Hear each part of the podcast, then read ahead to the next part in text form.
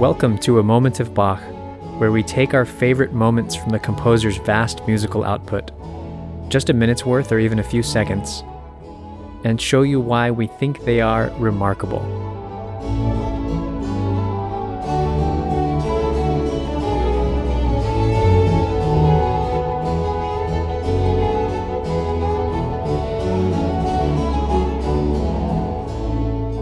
We are your hosts, Christian and Alex Giebert, and today's moment is from the St. Matthew Passion, the final chorale, Wenn ich einmal soll scheiden.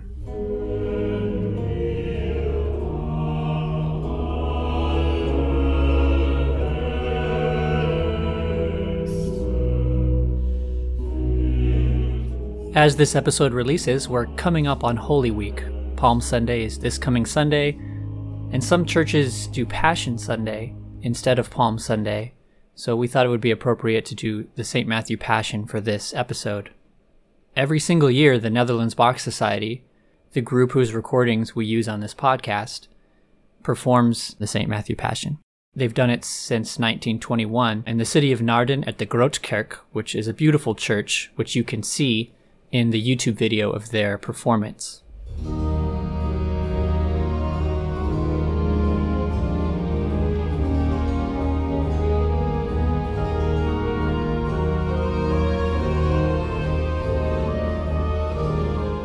So, the Netherlands Bach Society really started because of this piece. This is such a huge work and very important to a lot of people who love Bach. I would guess that if you asked a group of people who are big Bach lovers and uh, listen to Bach a lot, I would guess the top two large works that would be people's favorite would be the Mass in B minor and then this one, the St. Matthew Passion.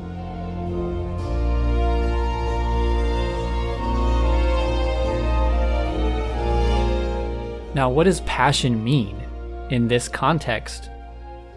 It is talking about the death of Jesus Christ. So the music is deeply spiritual, but it's not abstract. It's about a very specific day, the last day of Christ. It's all about his suffering and death. It's deeply spiritual, but it's also inspiring, just like Bach can be so much. It's also inspiring to non Christians, and maybe that's because it's a little taste of of the sublime, of something a little more transcendent. I mean, I've seen a lot of comments of Bach videos on YouTube. Frequently, you'll see people commenting saying, Well, I'm not religious, but this music really touches me. And I'd like to think that this happens a lot. And hopefully, when it happens, it can inspire people to become a little more curious about reading the Bible or figuring out what is this all about because this is an amazing story. Could this be true? And then they hopefully will go look into this that's definitely true that a lot of musicians of a lot of from a lot of faith tradition backgrounds or non-religious people are absolutely obsessed with Bach and a lot of times Bach fills that void in a way for people too because it's so clearly passionate about its subject matter, you know.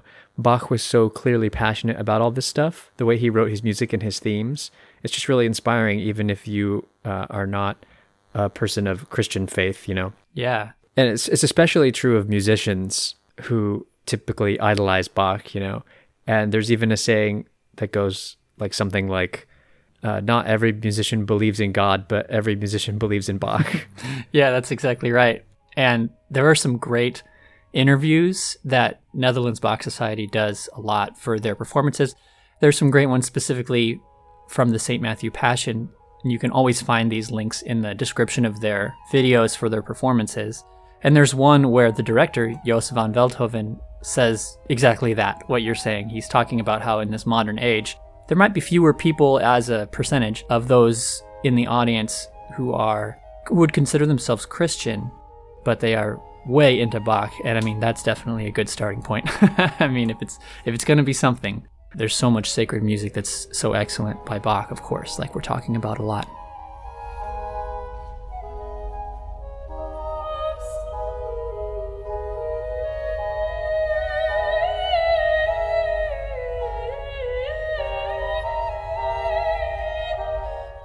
Now, the St. Matthew Passion is huge. It's around three hours long, depending on the performance. there's no way we can do an episode on the St. Matthew Passion only. We need to split that thing up. I mean, there's so many great moments in there. So I know that Christian, you love this too. I love this this work. Both of us have had the chance to perform it, and so we have so many favorite things. We're going to get into those in future episodes. So for this one, we'll just zoom in on one, one moment from a chorale movement near the end.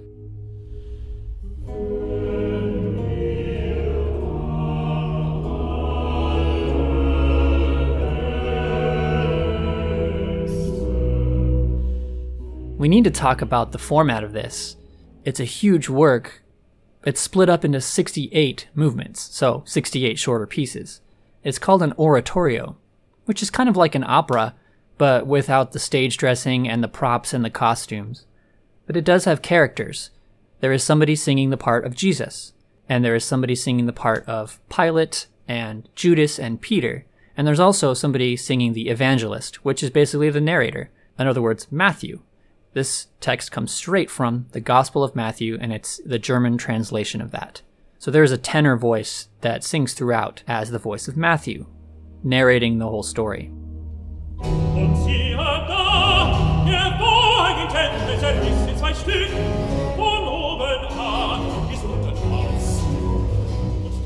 But it's not just the Bible text here, and this is why this is such a powerful piece of music. Bach worked with a librettist or an author and poet named Picander uh, very frequently, and he worked with Picander here for this piece also.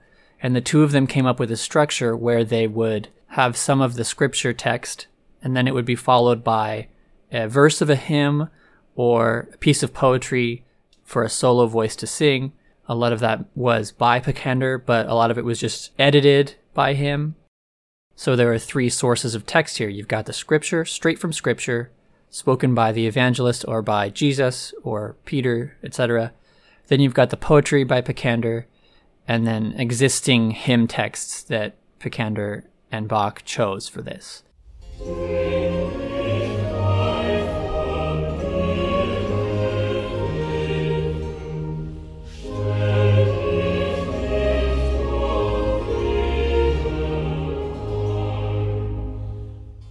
what happens is we hear some of the story of the gospel reading, and then we have the poetry that comments on it. Sometimes you'll hear the evangelist talk about what happened, and then you'll hear a solo voice, that's called an aria, and that soloist's personal reaction to the story.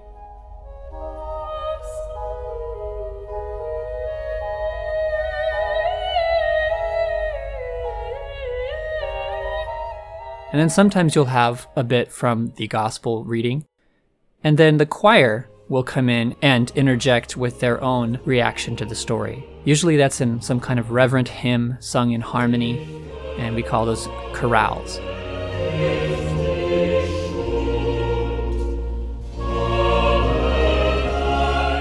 So many Lutheran chorales from the 1500s and 1600s that people would have known in this time that Bach used and arranged to be layered in here along with the story.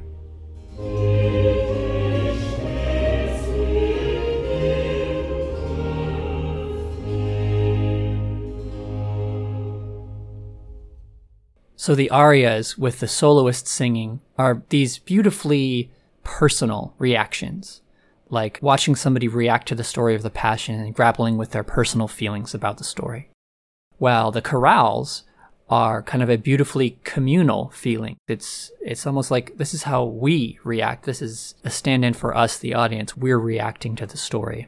One of my favorite examples is from the Last Supper, when Jesus said to his disciples, Truly I say to you, one among you will betray me.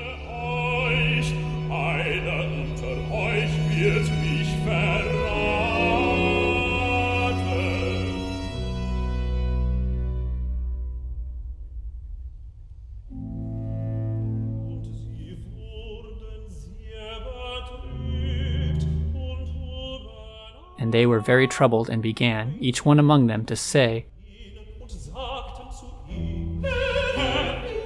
Lord, is it I? Lord, is it I?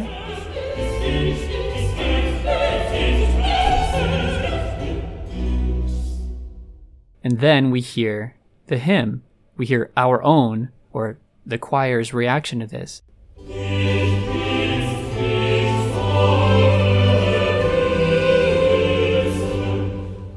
It is I. I should atone. I should be bound hand and foot in hell.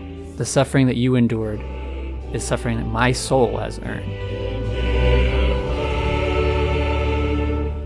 This commentary is what makes these passions so great rhetorically, right? It's not just that Bach took words from the Bible and set them to music. It's that he took words from the Bible and had the the character of the evangelist sing them and other soloists sing them and play parts like Jesus and Pilate and stuff. But then he had this great poetry that then commented and sometimes the choir sang it, sometimes a soloist got to sing it in an aria and it's just these great little pauses of reflection. Yeah.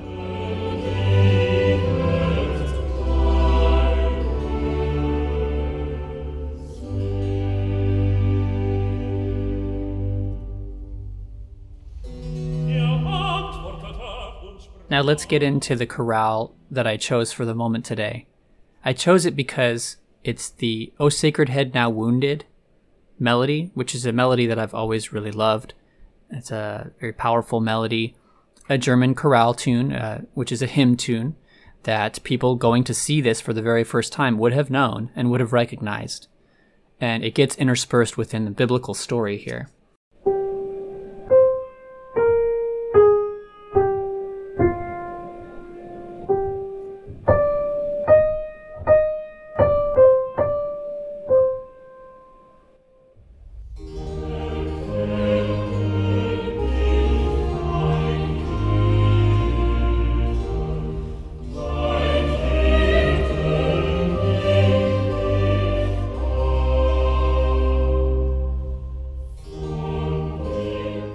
It's the melody that you hear the most during this whole work. It's used five different times. First, it's used early on when the choir sings about Jesus being the source of our goodness in our lives. The first time we hear it, the chords are not that weird yet. They're pretty conventional, uh, and the key is a little bit high. Uh, well, or medium. It's not. It's just not that low you'll see there will be a pattern here about the key changing between these different chorales.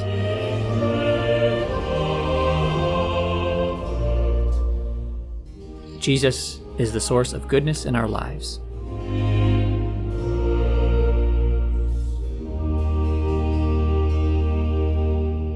The next time it happens, it's the same chords, basically, it's the same harmonization, which means the chords are the same but the key is one half step lower. And here we have the part just after Jesus has told Peter, You will deny me three times. Peter says, No, I won't. I would never do that. Then the choir says during the chorale movement,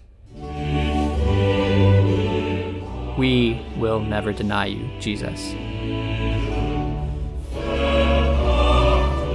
We go a half step lower here. Each of these are going to be just slightly lower for the most part, we'll see. The first one was this key, And now the second one is this key. Those are both pretty early on in the work. Then, quite a bit further in, we get the third version of this hymn tune. The words are different this time. This one's about committing your life to Christ. But now we get a new harmonization or a new arrangement. And we went down even more here.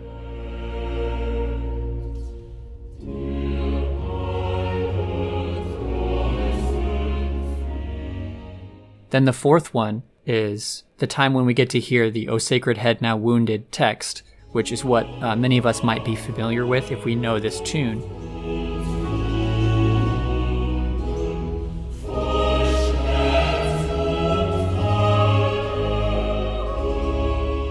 This time we get a little bit of a higher key, and the chords here starting to sound a little more tormented, like a cry against the tormentors of Jesus. I mean, right now, what we're getting in the Passion story is Jesus being caused all this pain by the soldiers and they're mocking him. And the song, as a response to that, is a song of empathy, is we're saying, we don't want this to be happening. We're feeling sorrow over Jesus' suffering.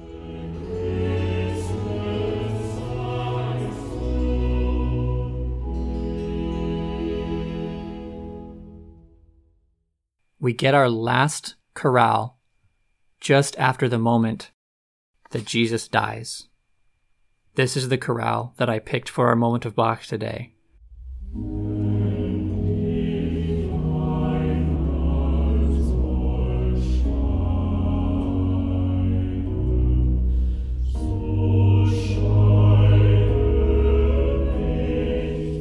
It's in the lowest key we've heard yet for this tune, low and somber.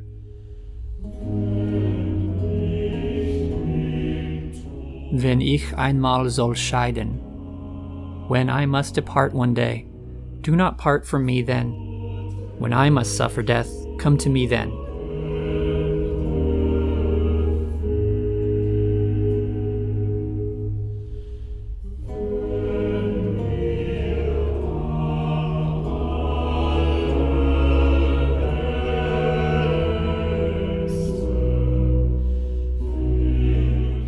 When the greatest anxiety will constrict my heart.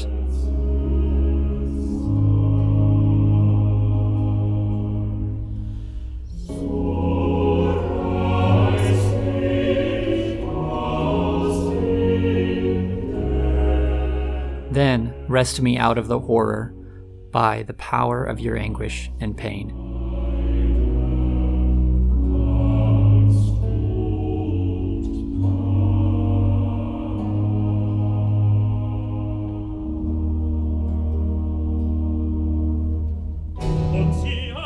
First thing you might have noticed if you heard the soprano part, if you were listening to the melody up there, is that the women were singing a slightly ornamented version of the melody there.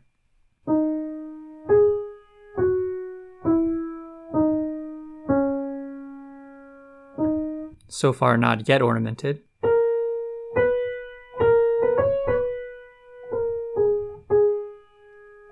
That sounds a little bit more ornamented than before.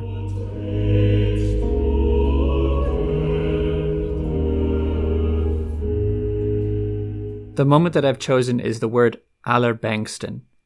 Here's how the melody goes right there.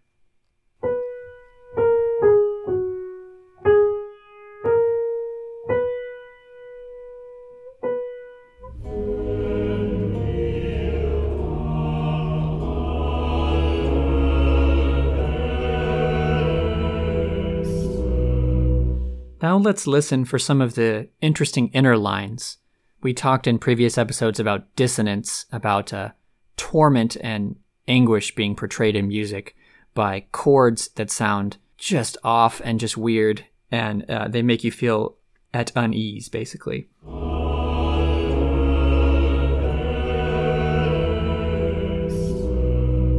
And let's listen for some of the inner lines, kind of like we did in a previous episode of Jesu meine Freude, where we listened to some of the alto and tenor lines. Here's how the alto line goes here.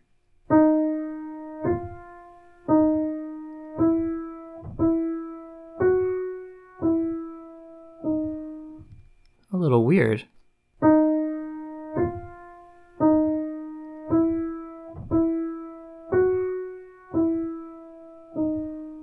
Let's hear it.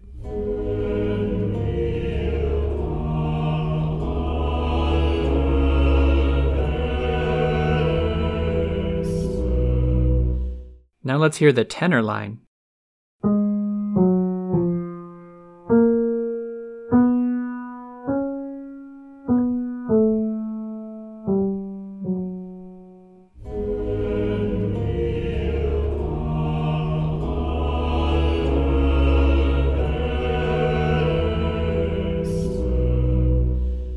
Now I point that out because it's so unusual. Normally these lines sound very melodic and lovely to hear but we hear that word Allerbängsten, which means anxiety. And you could even say that it means very anxiety, literally, or maybe anxiety of all anxieties, fear of all fears, the greatest fear. Talking about the greatest fear, the fear of death, when the fear of death will constrict my heart. Let's hear the bass voice now.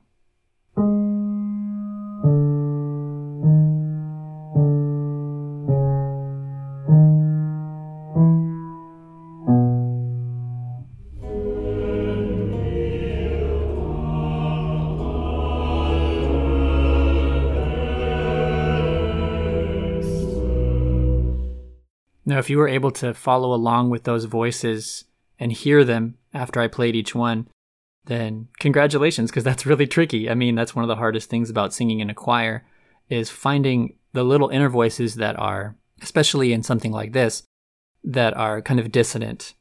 I want to point out one inner line that I love so much, and that's the alto line on the next particular line of music here. It sounds like this.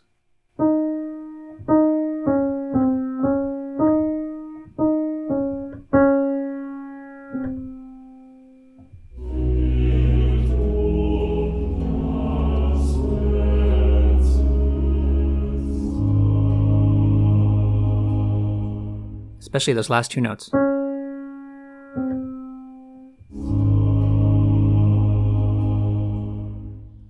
The words here will constrict my heart. You can just hear that constricting happening. Listen to that cadence there, which is the end of the musical line.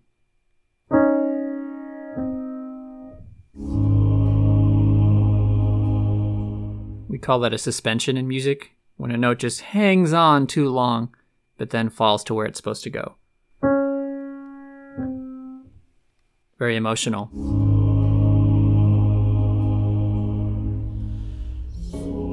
When the greatest anxiety will constrict my heart, then rest me out of the horror by the power of your anguish and pain.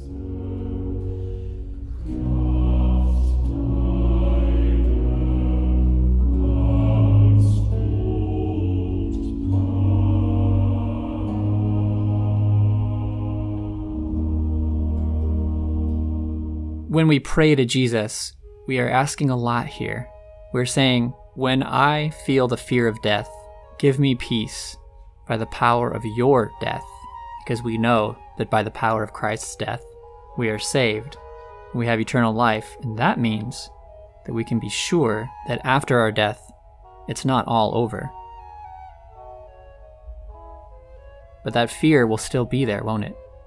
It's a lot to ask, isn't it? It's a lot to ask Jesus, but that's the powerful prayer we hear.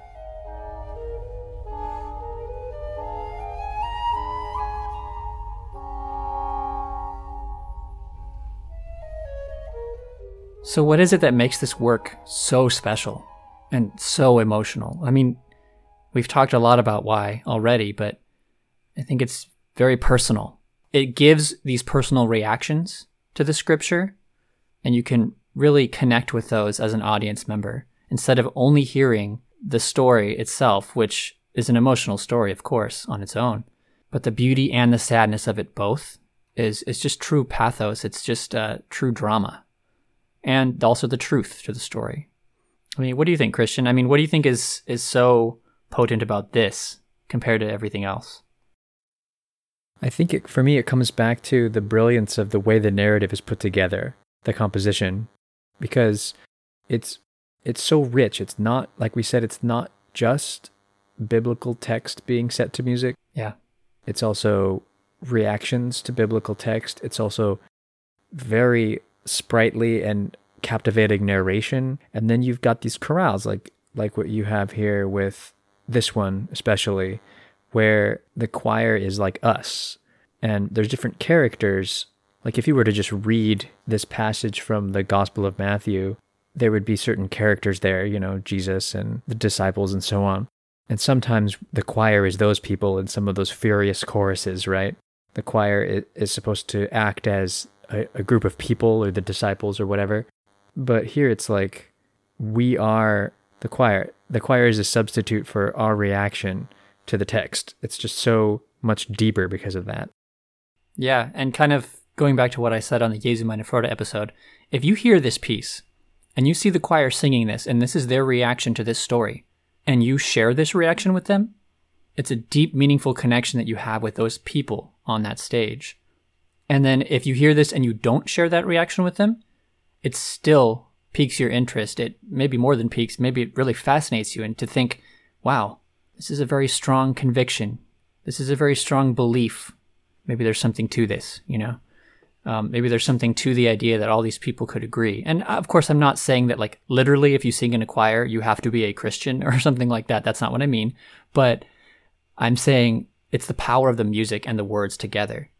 you can see that the strength of this belief, the reaction to the gospel story is so strong. Right. It's it's almost like if you create something with enough passion, eh, you know, no no pun intended, in your work, then no matter what the prevailing belief system was to create it, as long as it was artistically created with such determination, that's always self-evident, right? And with Bach, it's it's a usually something like this with a religious conviction. Although he wrote plenty of instrumental and secular music too, which is just as good.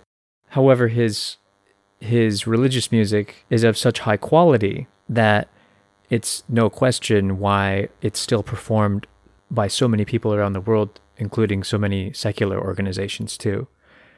But Bach has been sometimes jokingly referred to as the fifth evangelist, which I think is a little silly, but but but it does make sense. And the idea there is that there are the four gospels, Matthew and Mark and Luke and John, and those are the evangelists. And Bach's musical work has been so um, religiously powerful for so many people that they were that they would even almost tongue in cheek call him the fifth evangelist, which I'm sure he would have hated that. Yeah. Um, but it just goes to show how much power he wove into his works in terms of theme. The St. Matthew Passion is so thematically strong, you know. Yeah. I mean, and we we crave meaning. I mean, especially people who really like art or any kind of media. We crave meaning in it and we like you were saying before, you can tell when something is put together with such care and with such a message at the heart of it. There's so much disposable media, uh, but there's also so much that's great because it it doesn't feel disposable because it has a core message and a conviction to it. That when you uh, see a performance or or whatever, then then you can really feel that.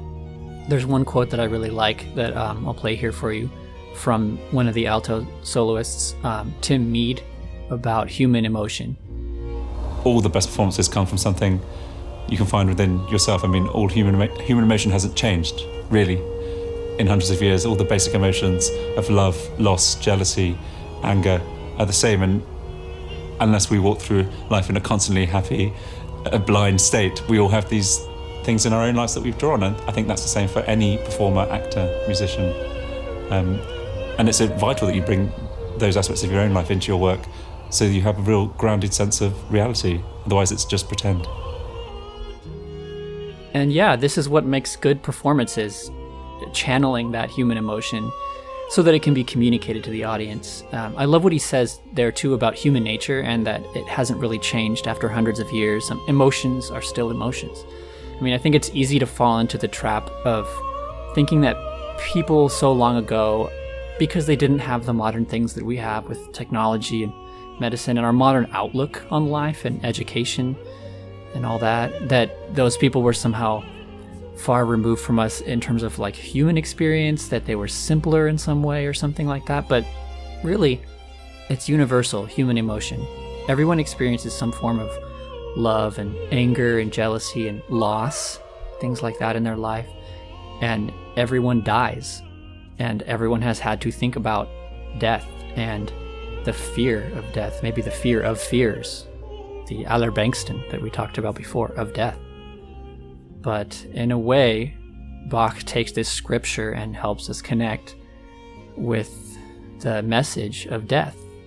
Um, like you said about him being the fifth evangelist, I mean, it's it's a different kind of evangelizing, right? It's not it's not literally the word of God, but it's a way that it reaches us. It's a gift from God. I mean, it's the power of great music.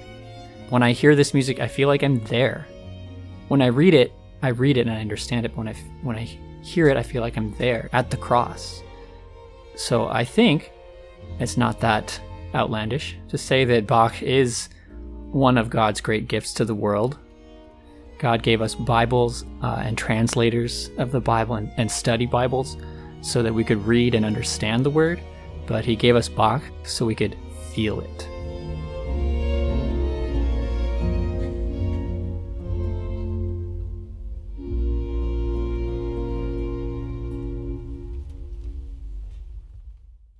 And now, here is that Aller Allerbängsten moment from the chorale.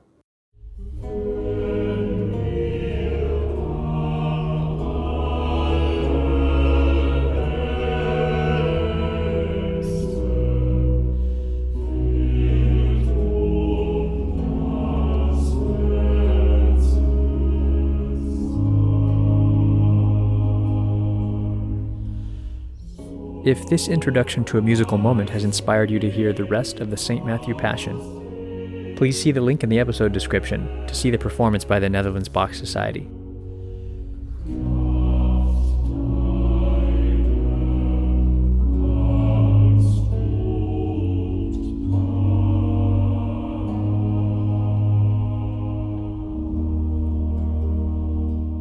Do you want to hear our new episodes as we release them?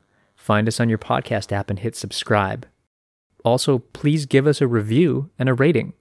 We haven't mentioned this yet, but this would really help us out. Yeah.